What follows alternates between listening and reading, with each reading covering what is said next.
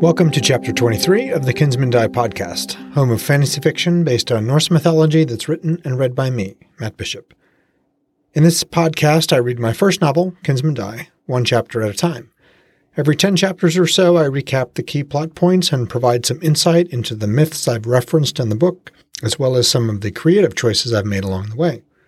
Before we roll into Chapter 23, in which we're back with Frigg, here's a quick summary of what's gone before. The Jotunn attacked the town of Hals, which is west of Gladsheim. Vidar was on hand to deal with the trouble and then proceeded to get himself into deeper trouble. Baldr, the son of Frigg and Odin, is having terrible dreams which render him corpse like come morning. Frigg summoned her husband Odin back from his wanderings to figure out what was going on. And Frigg's visions of the future have returned. She doesn't like what she sees. No sooner was Odin back in Gladsheim, then he rode out again to help his son Vidar repel the Jotunn attack. Or so he thought. When he arrived, he ended up having to save Vidar from the spirit, the Disir, which had possessed him. Hodr, Odin's son, is serving drinks in a pub and talking to merchants. It's not clear what's going on there, but I promise clarity will gallop in. Vafthrudnir, High Shaman of the Jotunn, met with the Skrymir, High Chief of the Jotun, and his childhood friend. They have a nefarious plot concocted which involves Loki and stealing supplies from the Aesir. Finally, we met Loki, his second wife Sigyn, and their two sons, Vali and Narfi. We don't know what they're up to, but it does not involve fiery hot magma or, sadly, sharks with frickin' lasers. And on that note, we now join Frigg, the All Mother of Gladsheim. Let's do this. Chapter 23 Frigg. This morning it was a divorce, one that had turned nasty as they too often did, at least in her experience after presiding over dozens. And so Frigg sat in the lower hall, Nanna, Baldr's wife, beside her, listening to the wide eyed, disheveled man gesticulating in front of her chair. He was big, heavy in the shoulders, and with the weather beaten look of those who spent their days and nights outside. She'd asked him to tell his story, how he'd come to beat his wife so badly.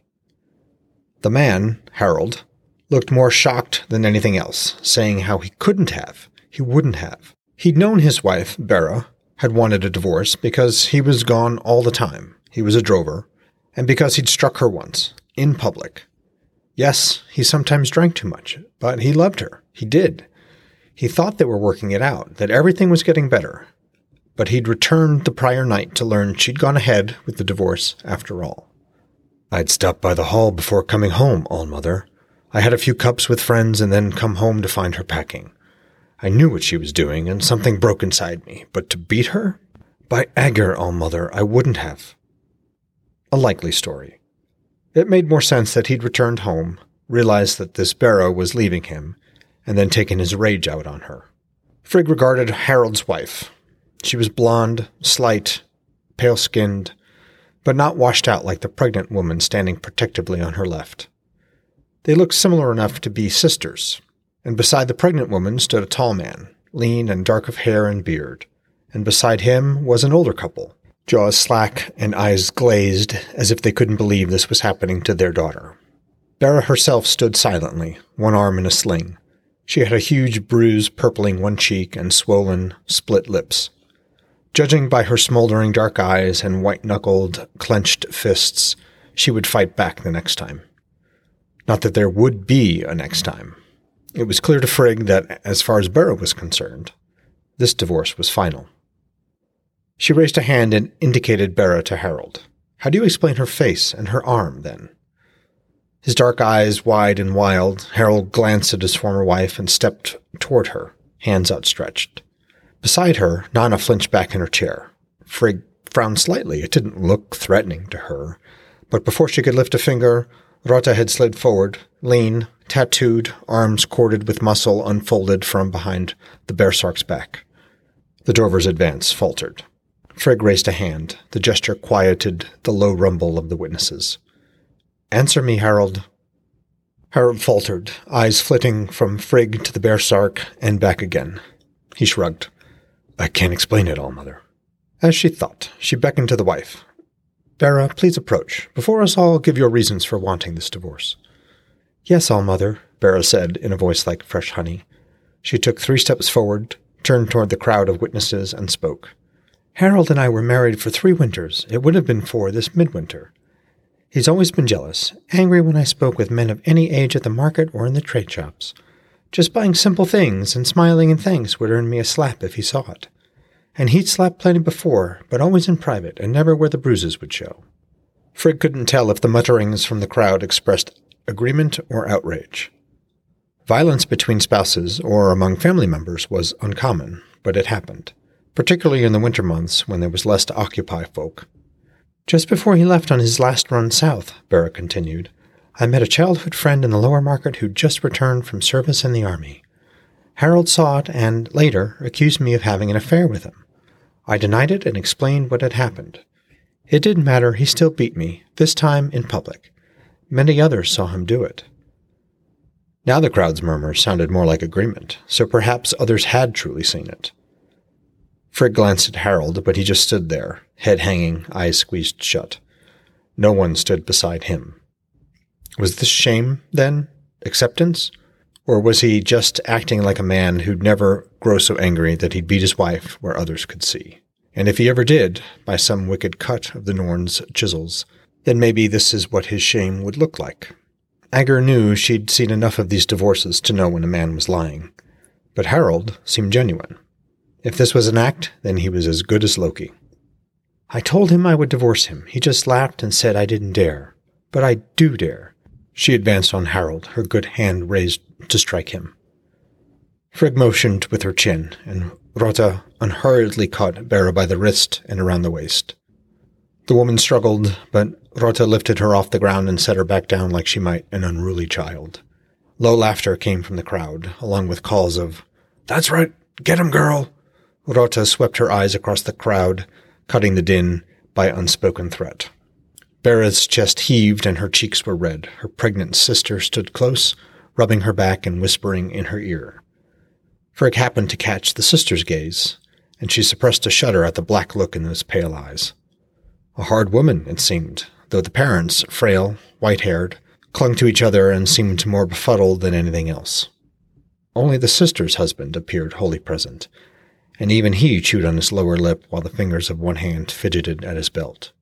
So that's why I want this divorce, why I declare myself divorced from Harold, Bera shouted, her voice cutting through the crowd's dull noise. Frigg sat forward in her seat.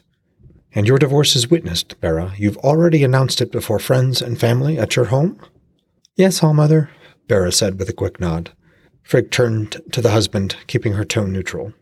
And what do you contest about this, Harold? Every woman has the right, particularly under these circumstances, to demand a divorce.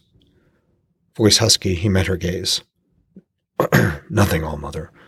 Though I still say I couldn't have beaten her. I have struck her, yes, to my shame. But not this. He'd admitted to being a drunkard and too free with his fists. If he was honest in that, then why lie now?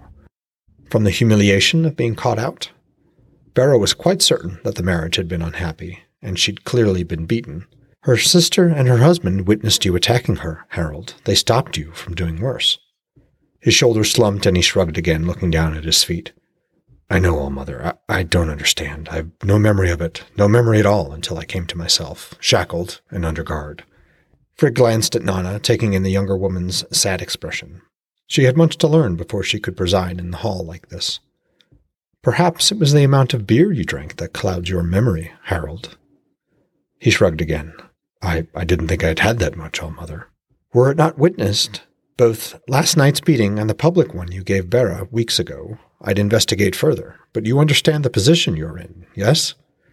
Harold nodded, met her gaze for one more miserable moment, then looked down again.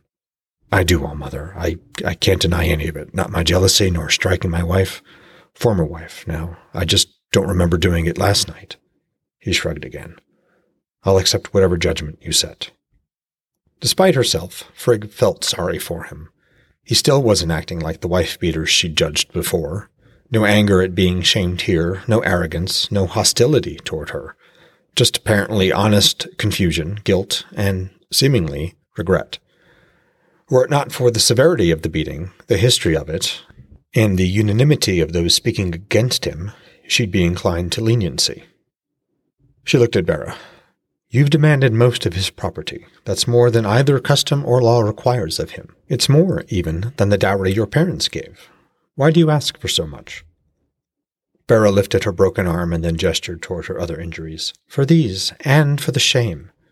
And he feels no shame, Frigg said, gesturing with her chin toward Harold. It will be a long time before he's able to find another wife, if ever. No doubt there are a dozen in this hall who'll seek your hand, fierce as you've proven it. You won't be alone long. That earned a muted chuckle from the crowd. Over too many winters of sitting in public judgment over divorces and crimes, she had discovered that if she could sway the crowd, she could often pressure either party into accepting the fairness of her decision. She doubted that would be the case this time. Alone, this woman might be swayed into accepting a judgment less severe than what she demanded, but with the black glint in her sister's pale blue eyes and her dogged whispers, it seemed unlikely. Even so, awarding her most of what her former husband had would be too much, and unwarranted even by his actions. Such a harsh judgment might drive the man to banditry. Bera spoke again, but Frigg detected a waver in her voice despite the whisperings of her witch of a sister. With respect, All-Mother, my sister and I will settle for half, but no less. Frigg frowned and leaned back in her seat. My sister and I? Nanna's face plainly showed her concentration, as if she were bent over her jewelry, fashioning some intricate design. It didn't help that nearly everyone present had been babies, children at least, when Odin had left Gladsheim. None of them had even been born when she'd ridden into Gladsheim as his bride. She had seen and pronounced more judgments than anyone here. She knew fairness from naked greed. Frigg stood, making every line of her body and face radiate disapproval. She knew the trick of becoming the All-Mother rather than simply being the woman in the chair. Harold dared a glance, saw her face, and flinched away, clearly expecting the worst. Bera seemed to wilt, but, curiously, the pregnant sister didn't flinch. She stood straight, a touch of hatred in her eyes. I am the All-Mother, Frigg, and I rule in Gladsheim. Hear my judgment. Bera will receive one-third of Carl Harold's property, fourteen silver total, as assessed by my stewards. She will also receive all possessions she can reasonably claim as her own, and the house which they shared. This is consistent with long custom. If any here disagree, speak now. Her tone made it clear that no one had better say anything. And if her tone didn't drive the point home, then maybe Rota, with her arms again crossed over her chest, blue tattoos evident, did. No one spoke as Frigg ran her gaze over the crowd. Bera looked relieved, her sister looked as baleful as before, Harold was still broken, as well he might be. Her judgment had been severe, but not so much that he turned to thievery to meet his debt. Very well, since none have spoken, my judgment is final. Thank you all for bearing witness. She remained standing until the folk began shuffling toward the doors at the hall's opposite end. She sat and beckoned Harold closer. Are you able to settle the fourteen silver now? No, oh, mother, I have two silver to my name. All the rest is invested in my business. And your trade earns what each month? she asked, turning toward Gunnar. Five silver, Gunnar answered at once.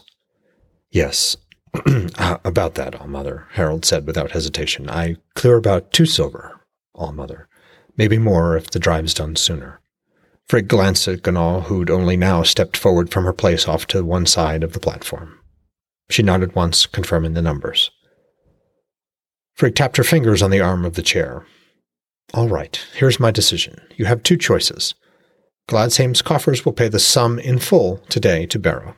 Harold, you will then repay Gladsheim at the rate of one silver, three copper, until the entirety is repaid. Or you will pay that same amount, one silver, three copper, directly to Bera until the entire judgment is made good. My stewards will keep track. Harold spoke first, without even a glance at Bera.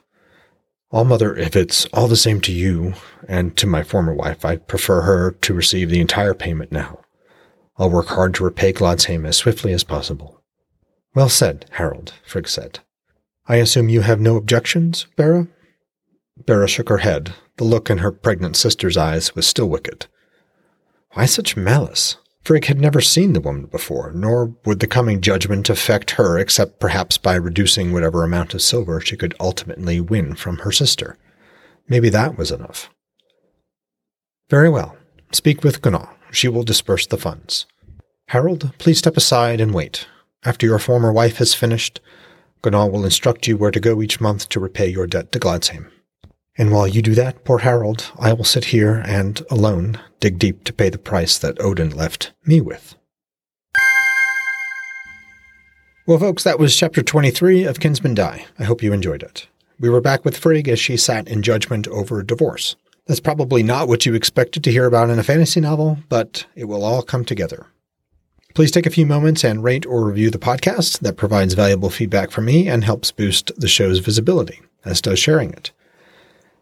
And if you're so inclined, shoot me an email at mattbishopwrites at gmail.com. I'd love to hear from you. And as always, I'm going to read from the Havamal Sayings of the High One, Odin. I'm reading from both the Bellows and the Larrington translations. This verse happens to be one of my favorites. It's just good advice about the value of worrying. Bellows, verse 23. The witless man is awake all night, thinking of many things. Careworn he is when the morning comes, and his woe is just as it was. Larrington, verse 23. The stupid man stays awake all night and worries about everything. He's tired out when the morning comes, and all's just as bad as it was. Thanks for listening.